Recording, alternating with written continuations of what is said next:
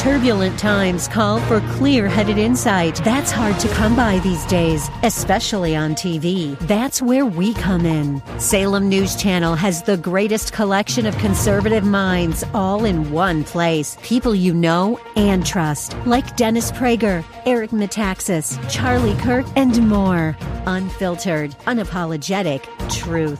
Find what you're searching for at snc.tv and on Local Now, Channel 525. Yes, it is. And welcome back. Uh, Wednesday, April 21st, as we head into our second hour. We do so each Wednesday with uh, one of our favorite public servants, and that's Congressman David Schweikert, representing Arizona's 6th Congressional District and Common Sense. Representative Schweikert, how are you, sir? Oh, uh, you know, on occasion, I'm not sure common sense is much of a commodity here in D.C. Well, if we can make more oh. people appreciate it, we can make it common again. I keep hearing that again and again and again. Common sense is just no longer part of the mainstream. It is frustrating. Well, well, but, but in my to coin a phrase of my wife, um, I work in a math-free zone, mm-hmm. Mm-hmm. and we make public policy right now by feelings mm-hmm. because the reality the reporters treat you well, social media treats you well. You know, when you do something, saying you know, you you show you have the, these feelings for something, whether the, or not the actual policy hurts people, and we can. There's lots of occasions where the you know the path of good intention actually was devastatingly bad policy. The House seems to want to take this up, majority of it being held by Democrats as it is, on a daily basis. I, you know, I, I there's a lot going on that um, it would be wonderful to get uh, House members to take seriously. What they took seriously today was a ban on the president issuing um, uh, travel bans. Uh, so that they could take one more dig at Donald Trump here, it looks yeah. like. The National well, Origin Based Anti Discrimination for Non Immigrants Act. Boy, did we need that. Yeah, but, but look, much of what is being voted on in the House is purely designed so the Democrats can raise money mm-hmm. on their radicalized base. Okay. And a lot of their wealthy, hard left donors these are the things that get them excited and they hit the little send money button. Um, much of what was uh, in their legis- spending legislation, and now it's in the infrastructure legislation, is payoffs to those who are going to write them checks for their next campaign. Mm-hmm. Um, you know, the only thing it, it, it I found really interesting so far this week is yesterday we had a vote to censure Maxine Waters. Right. And the discipline on the left um, a number of the Democrats who are in districts that they probably shouldn't be in. You know, they they actually have they voted for Trump. They have Republican leaning districts, and they marched on the floor and voted against censuring Maxine Waters for what she did. And the only answer I can give you is um, when Nancy Pelosi threatens to cut off your campaign money, they all march in line. Yeah.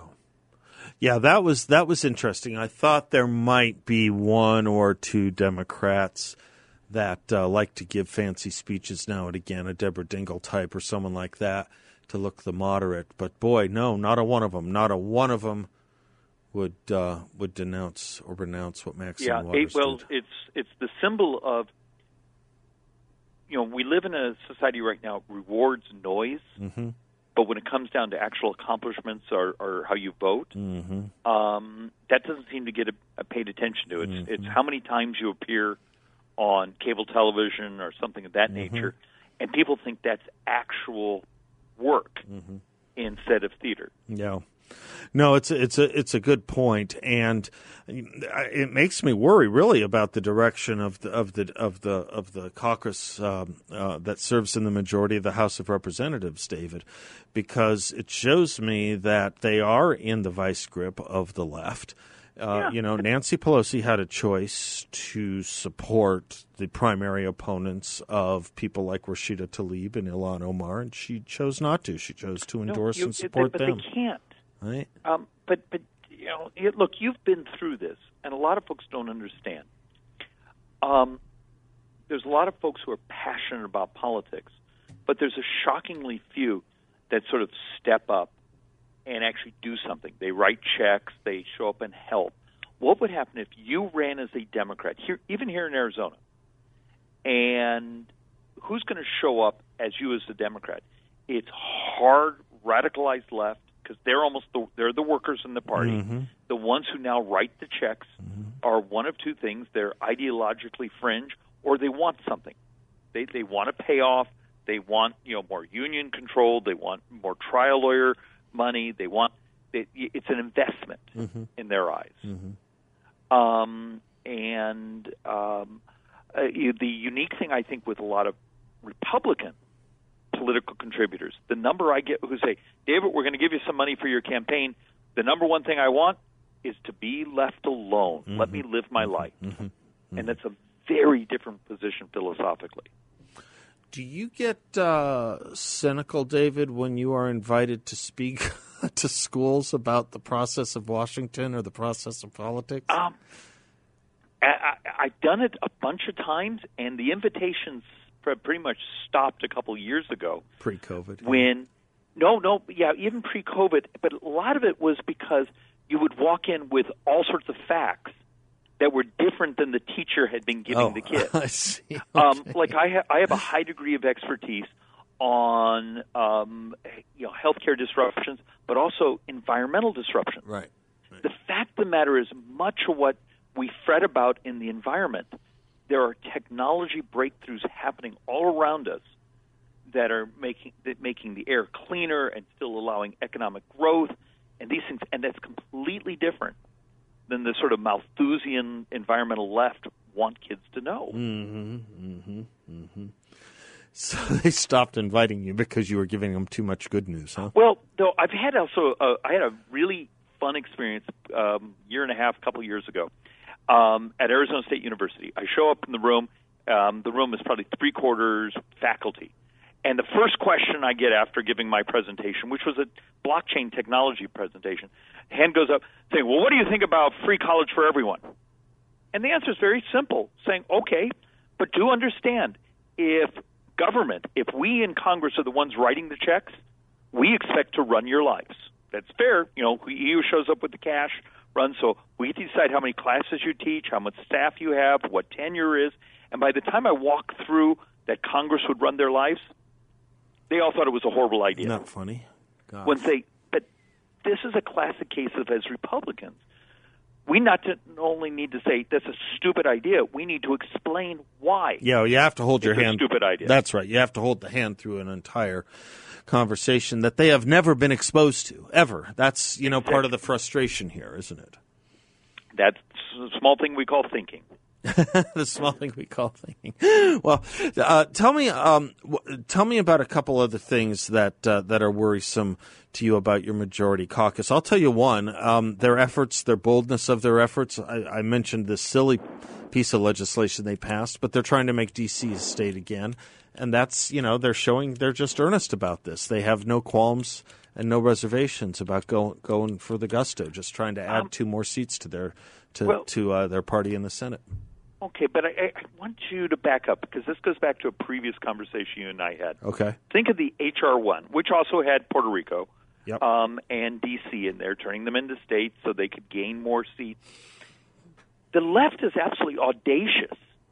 If Republicans were in majority, would we step up and say we're going to do things that are so over the top, but if we get them passed, we gain absolute power. We wipe out any semblance of sort of fairness. We're going to find out.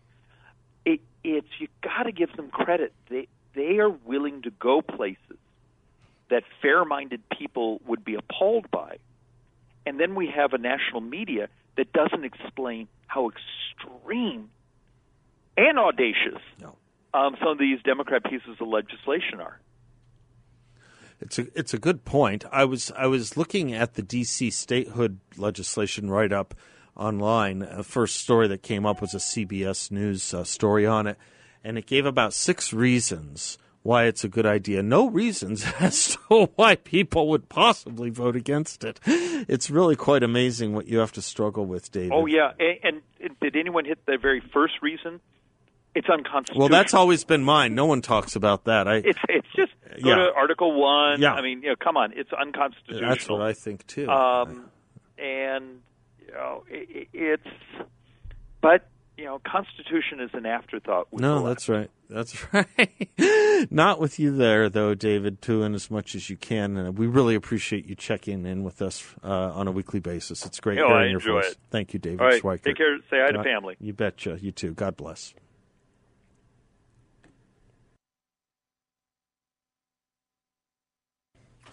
Welcome back to the Seth Leibsohn Show. Let me tell you about my friend Solar Sandy, the woman who brought integrity back to solar in Arizona. One of the key differences between Solar Sandy and the other solar companies is that she actually has figured out how to truly zero out your power bill.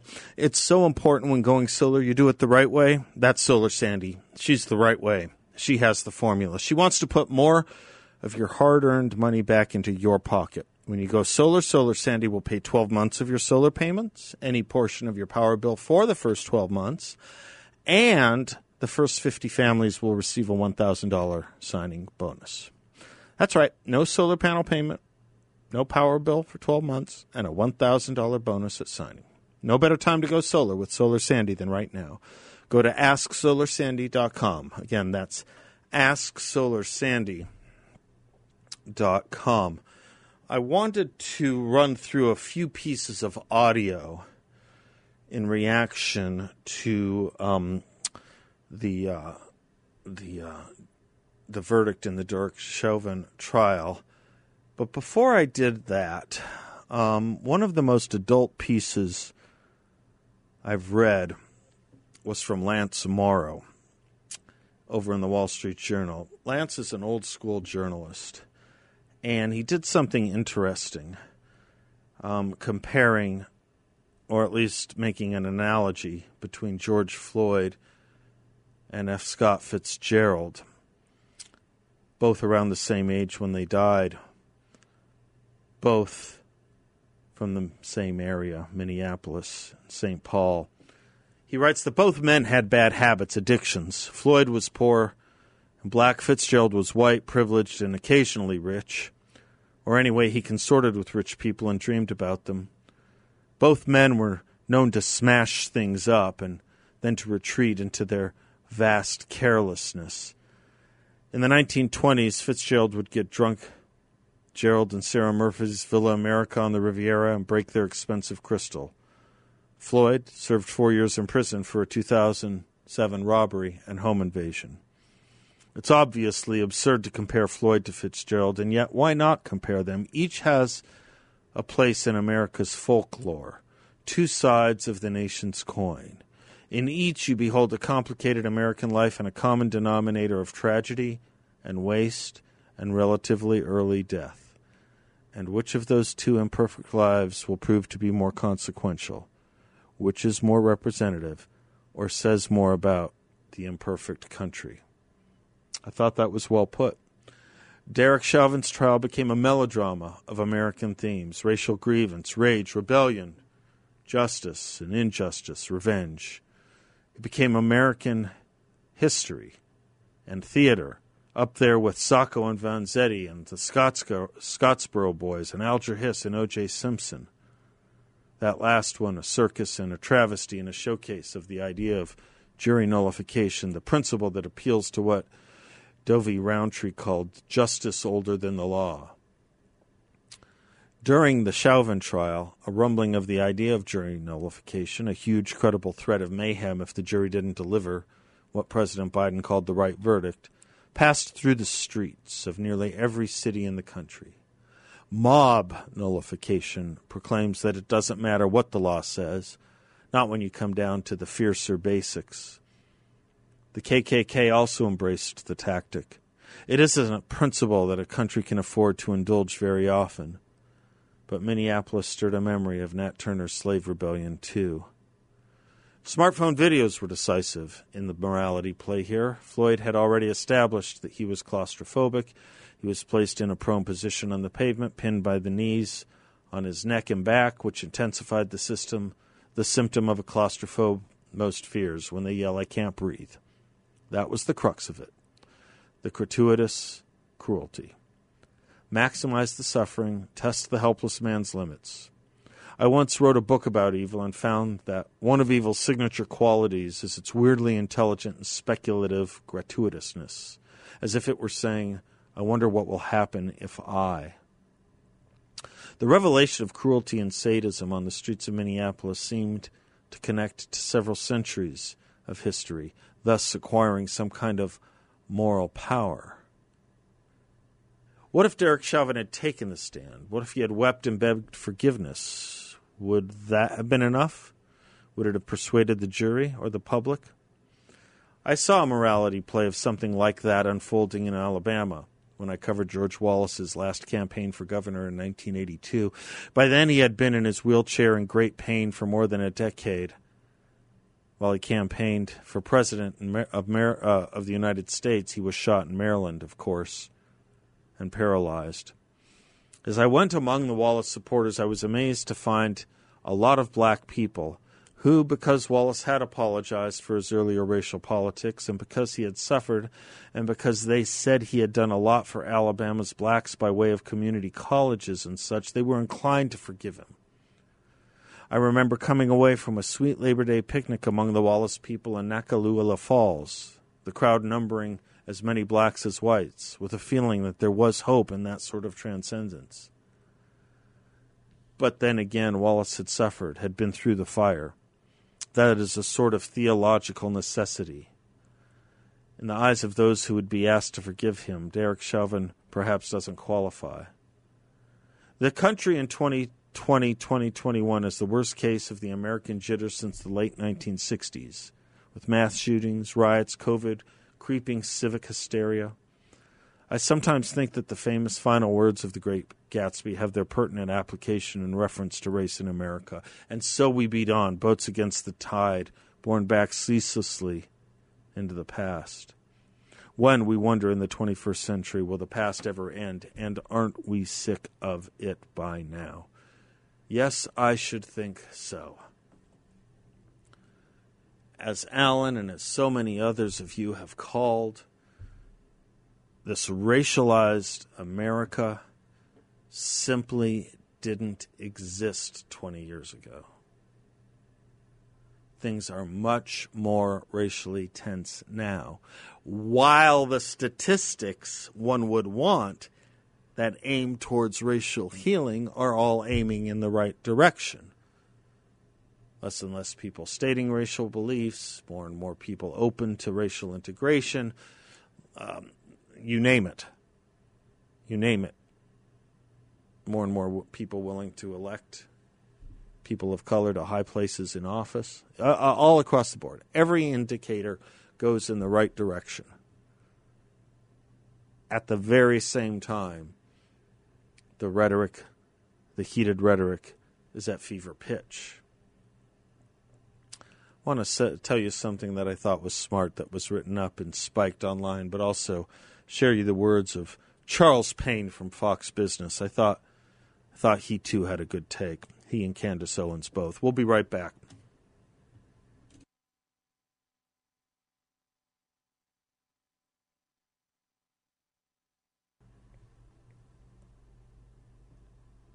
Welcome back to the Seth Leibsohn Show, 602 508 0960. It's an odd thing when your political leaders give your enemies their talking points.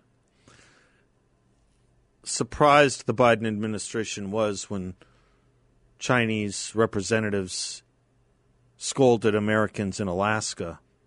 The American delegation of Antony Blinken and the Secretary and the Department of State scolded America for thinking it has any moral high ground on the matters of racial justice. All they had to do was repeat the language of Kamala Harris from the campaign trail, or anything you hear on the streets these days, or from President Biden, or from the UN ambassador. The Biden administration and Democrats all over the country, as Scott Johnson puts it, now promulgate the charge that systemic racism permeates our country and that this racism is woven into our founding documents. Do you know what a dangerous thing this is to tell the world and ourselves and our children? I want to return to this momentarily. First, a few other voices. Here's Charles Payne from Fox Business. So, the Derek Chauvin trial, I think that was about one man. The Derek Chauvin verdict was about a nation and its criminal justice system. Like the entire country, I was on pins and needles, uh, moments ahead of the verdict in the Derek Chauvin trial. Now, I didn't watch any of the proceedings. Uh, I could not deal with the pain of those that felt helpless watching a fellow human being killed in broad daylight by someone who took an oath to serve and protect. I watched the verdict because I, while I feel that the case, or felt like the case was clearly open and shut, you just never know what's going on in the mind of jurors. And I've watched, uh, because a whole lot of these events in the past, these verdicts that I also thought were open and shut, came in differently. Now, toggling the TV dial before and after to see the different coverage, I was struck by so many incorrect observations and comments. Uh, there were two opposite narratives that I think were completely wrong. One, that racism no longer exists, and on the other hand, that black Americans are living in a deep state of constant fear of the police. Racism is alive, but it's not, of course, Jim Crow or KKK sitting in the back of a bus or living a separate but unequal life. In fact, I celebrate how far this nation has come in such a very short period of time. Really, it is magnificent when you look at still unresolved challenges around the world that have lingered for thousands of years. I am amazed at changes that have already happened in my own lifetime. But yeah, far too often, skin color negatively tilts narratives and outcomes. There's still work to be done. Uh, and, and, listen, uh, every time uh, there's any sort of racism that happens around me, I'm going to push back. But here's the thing at the same token, uh, I will also call out false efforts to leverage the past to push ideologies that have nothing to do with historic suffering or current challenges. I got to tell you, yesterday I cringed when I saw Al Sharpton strutting to a private plane to fly into Minneapolis. So many people have made millions of dollars stoking the flames of anger. They never present a smart game plan to win greater equality, just vitriol that leads to burning cities while they shake down big corporations. And by the way, these corporations write checks, but they hire few black people and promote even less. Meanwhile, black Americans are not living in a state of siege from police, and, we should avoid being manipulated into living into a state of perpetual victimhood. Yes, there is unfairness in many workplaces. A, black family can be seated at a restaurant and be served long after a white family that came in later. A black man can go into a bank to deposit money and have the manager threaten to call the police when he voices displeasure about poor service or treatment. I mean, you could go on a job interview and, and, not get the gig because your hairstyle is braided in a certain way or even braided at all. Now, these things are real, but they cannot change. They can rather change, rather, because the more egregious, painful actions that have been relegated to the dustbin in the, in the history are, are just night and day from these things. You know, I disagree with Vice President Harris when she said that yesterday's verdict won't heal generations of pain. I think it was a monumental verdict that allows more people to trust the legal system. And if allowing it to, eh, eh, to, to work, that would help the healing process if people would allow it to work. But sadly, Vice President Harris and so many others just won't allow our pain to heal. I mean, I don't think they can afford to allow it to heal.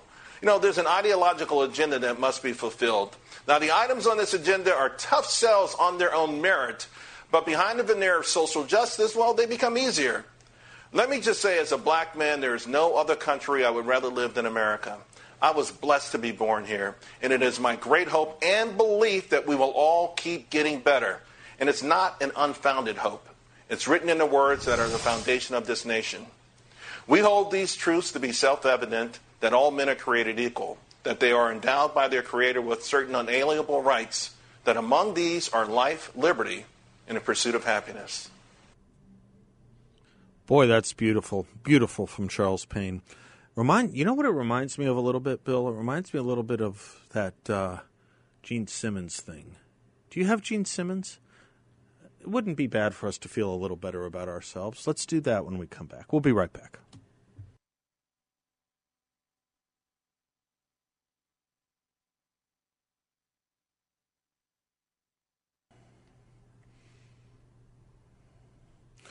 You know, one of the um, one of the great moral crimes of what the left and the Democratic Party are doing right now is doing right now is making us feel badly about our country, making us feel bad as uh, Americans. What's the name of that song?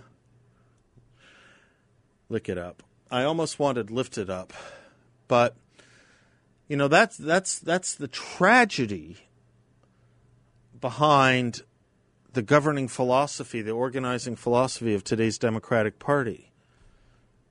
It is the lachrymose view, the tragic view of America.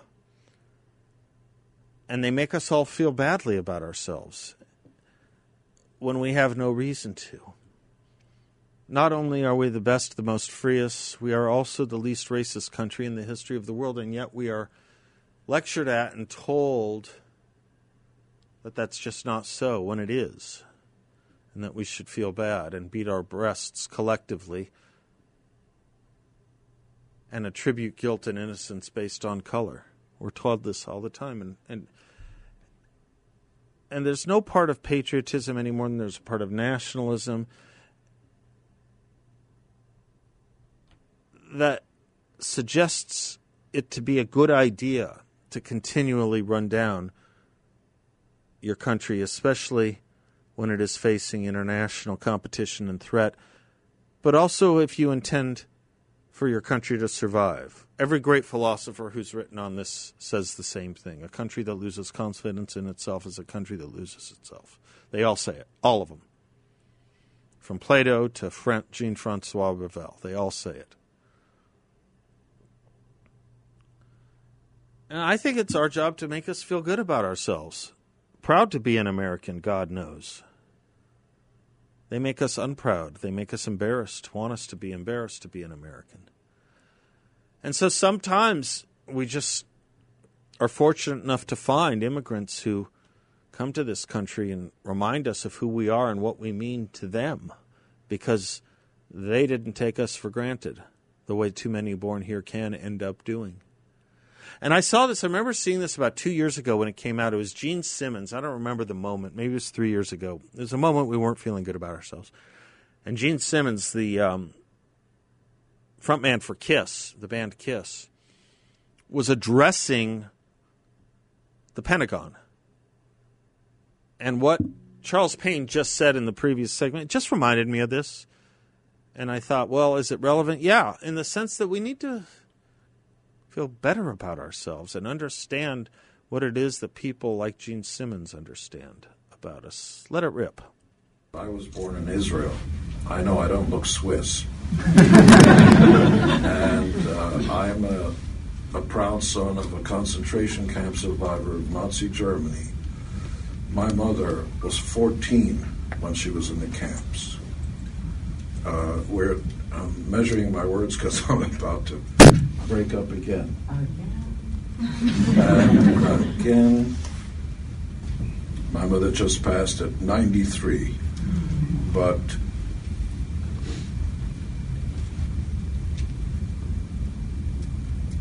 almost there, 10 seconds control.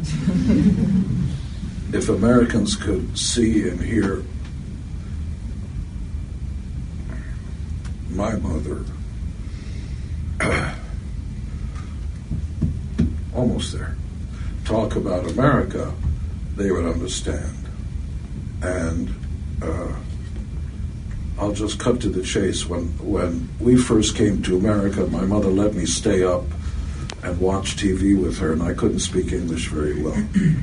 and my mother could barely get by. She worked six days a week, and at night we would watch the news and whatever. And by 12 o'clock, the three or four TV stations would go off the air, and you would hear this kind of just noise, and people presumably would go to sleep. Before then, we saw a jet flying through the sky on TV, a jet flying through the sky, and a man in a very deep voice was saying something I couldn't understand it, and the jet then turned skyward and flew seemingly into the heavens through the clouds.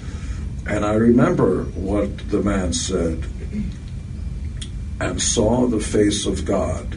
And then it, it melted into the a black and white, because in those days we didn't have color TV. The flag was full screen, billowing. And I heard, da, da, da, you know, the, the national anthem, and I didn't know what it was or what was going on, and it was almost time to go to sleep. It was late, and every time.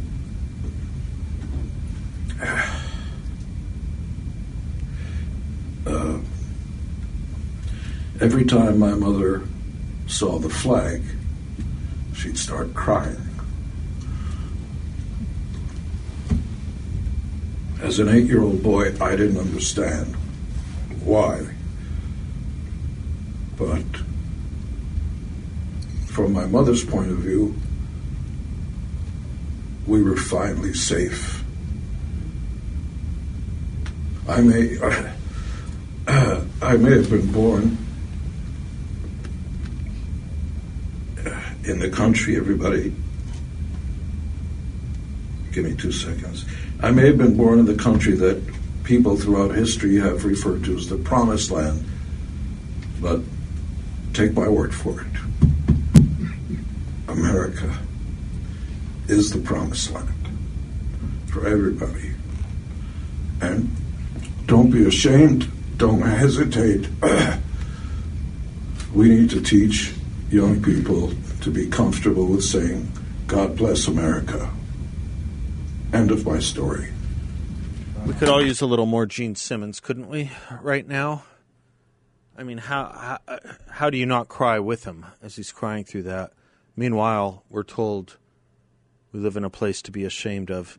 He was quoting, obviously, from uh, that great line, Touching the Face of God by John uh, Gillespie Magee, that Peggy Noonan and Ronald Reagan made famous again after the Challenger disaster. They slipped the surly bonds of earth to touch the face of God. That's what he was referring, that John Magee poem. I remember those days. Do, Bill, do you remember those days when TVs went to squirrely uh, national anthem and then squirreliness? Squeak. Do you remember those days? Yes? No? You don't remember those days. I remember them.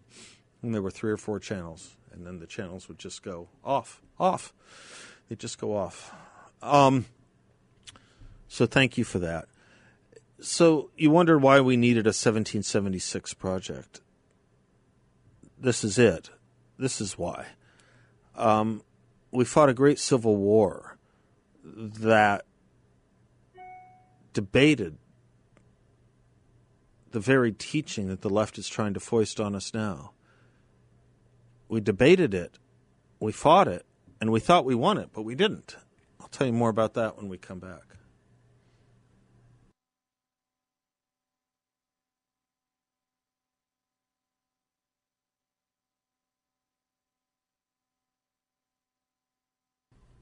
Welcome back to the Seth Leibsohn Show. Put in a word for my good friends at Trades Unlimited, the right company, great company for all your roofing needs. Right now, they want me to tell you about their focus on foam roofing and how it helps insulate from our extreme Arizona heat and also helps insulate from exterior noises. And most importantly, foam roofing protects your house from water leaks. I've had the privilege to go down to the offices and warehouse of Trades Unlimited, met the whole team. They are great people, hugely impressive. The quality of the people they hire and the job they do. They're in their 26th year of business here in Arizona, and they have a AAA rating with the Better Business Bureau. After meeting the people at Trades Unlimited, I can tell you I know why. Most of their business is by referral or previous customers, and that always tells me a lot about the company. People are happy and come back and tell others about their great experience. And that's why we love helping push that word of mouth here. Quality and service is what you'll come to know with Trades Unlimited. Hot summer sun, perfect time for those foam recoats as well. Protect your roof before the foam beneath the coating gets compromised. Don't wait until it's too late. Call my friends over at Trades Unlimited at 480 483 1775. That's 480 483 1775. Or find them online at tradesunlimited.com for all your roofing needs. President uh, Joe Biden and Vice President Kamala Harris, uh, as I'm reading it, one person writing over at Spiked puts it, could have used the opportunity of the Chauvin trial's verdict to stress the positives and racial unity that emerged amid the death of Floyd. After all, last summer, all Americans of all races were unanimously appalled by what Chauvin did. 90% of Americans believed Chauvin used excessive force based on the polling, and two thirds said it amounted to murder. And now, today, the trial and verdict have shown that the justice system is not corrupted by racism. As a people, Americans rejected Chauvin and wanted to see him brought to justice. Yet, in his remarks last night following the verdict, Joe Biden struck the most negative of tones, emphasizing the view among Democrats and BLM folks that Floyd's death shows that the U.S. is still thoroughly racist. He said Floyd's murder ripped the blinders off for the whole world to see the systemic racism that is a stain on our nation's soul. The conviction of Chauvin, while fair and just, did not prove what Biden, and Harris, and others say that the police and U.S. society more generally are deeply racist.